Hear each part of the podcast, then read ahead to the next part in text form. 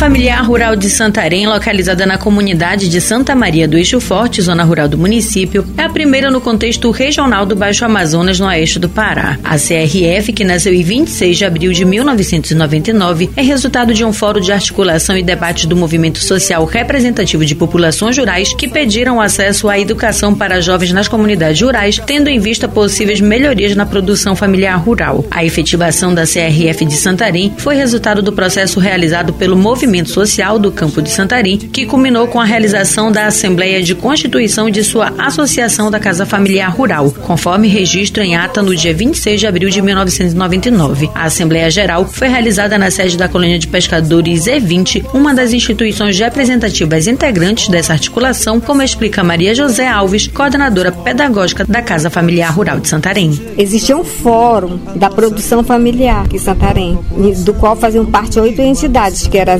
Z20, o Sindicato dos Trabalhadores Rurais, era a Pastoral Social, CFTBAN, a Pastoral da Terra, a Associação de Mulheres Trabalhadoras do Baixo Amazonas, que era o MTBAN, GDA, CEAPAC. Então todo esse povo estava envolvido, entendeu? Existia uma luta muito grande, uma articulação muito grande. E aí foi esse fórum, Fórum da Produção Familiar, que criou a Cada Familiar Rural. A Cada Familiar Rural iniciou lá na Z20 Ainda de acordo com Maria José, uma característica não só da CRF de Santarém, mas como de outras, era a ausência de espaço próprio com estrutura física permanente para o funcionamento das atividades de formação durante o internato. Essa característica lhe atribuiu a condição itinerante, tendo em vista que em determinados períodos era transferido o local do tempo formativo para outro espaço por meio de parcerias, até possuir espaço próprio a partir de doação de terra pelo Instituto Nacional de Colonização e Reforma Agrária, o INCRA. Ela nunca teve um espaço próprio. Nesses 22 anos, ela ficou transitando por vários espaços. Passou um tempo no sindicato,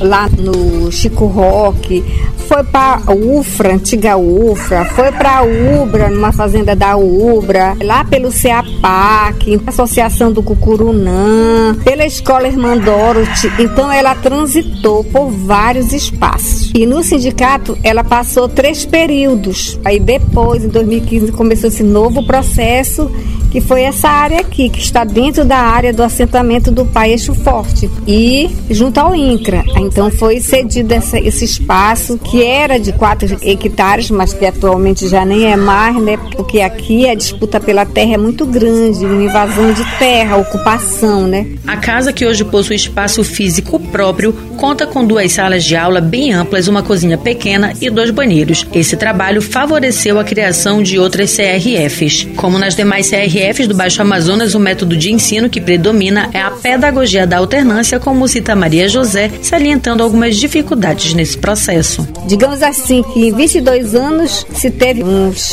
5% de monitores contratados, os monitores todos voluntários. Aí começa toda uma questão, porque você tem amor pela causa, tem um projeto maravilhoso, mas aí o monitor ele não tem dedicação exclusiva. E a pedagogia da alternância, ela é toda um, uma metodologia diferenciada que exige que o, o, monitor ele participe integralmente das atividades da escola, né, que tem planejamento dos internatos, tem os serums, tem as avaliações, tem as visitas de campo. Então, sendo o monitor voluntário, então não tem como porque esse monitor, ele vem aqui dar aula dele e vai embora. Ele não tem como acompanhar efetivamente. Moradora da comunidade Ilha do Amorim, localizada na reserva extrativista Tapajós Arapinhos, em Santarém, Lucenira Vasconcelos, de 58 anos, ex-aluna da CRF de Santarém, se formou recentemente em técnico da agricultura familiar pela referida casa e explica o que a motivou a fazer parte deste processo de formação. O meu objetivo também é que chegar mais assim, buscar mais o conhecimento, né? Porque muitas das vezes lá a gente trabalha com criação de galinha, a gente não sabe como aplicar uma injeção, como alimentar, como gênio, como cuidar, né? E também no tratamento assim do, do aviário também, porque lá a gente faz assim um galinheiro. Então aí eu coloquei meu filho para vir estudar para cá, mas só que ele também saiu, aí eu disse assim, então já que ele tá, saiu, também não vou deixar esse daqui a desejar, vou ficar nessa vaga aqui. E aí eu entrei, aí eu continuei estudando desde o ano de 2015. E muitas das vezes eu tentei desistir, né, mas pela amizade que a gente tem sempre tem aquele incentivo, né, não, não desiste. Lucenira se diz orgulhosa de ter concluído esta etapa de formação, reforçando que todo o conhecimento adquirido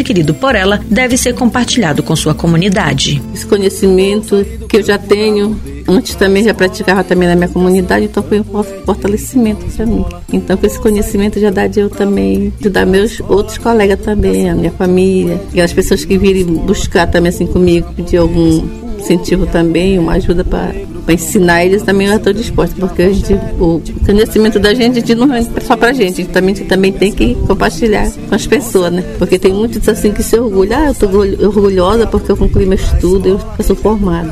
Mas então não vai valer só você ser formada e não compartilhar com os outros que precisam também do conhecimento. Na reportagem de hoje você conheceu um pouco sobre a estrutura e dinâmica de ensino da Casa Familiar Rural de Santarém. Na próxima reportagem, vamos conhecer outra casa familiar rural localizada em Santarém desta vez na região do projeto de assentamento agroextrativista Pai Lago Grande.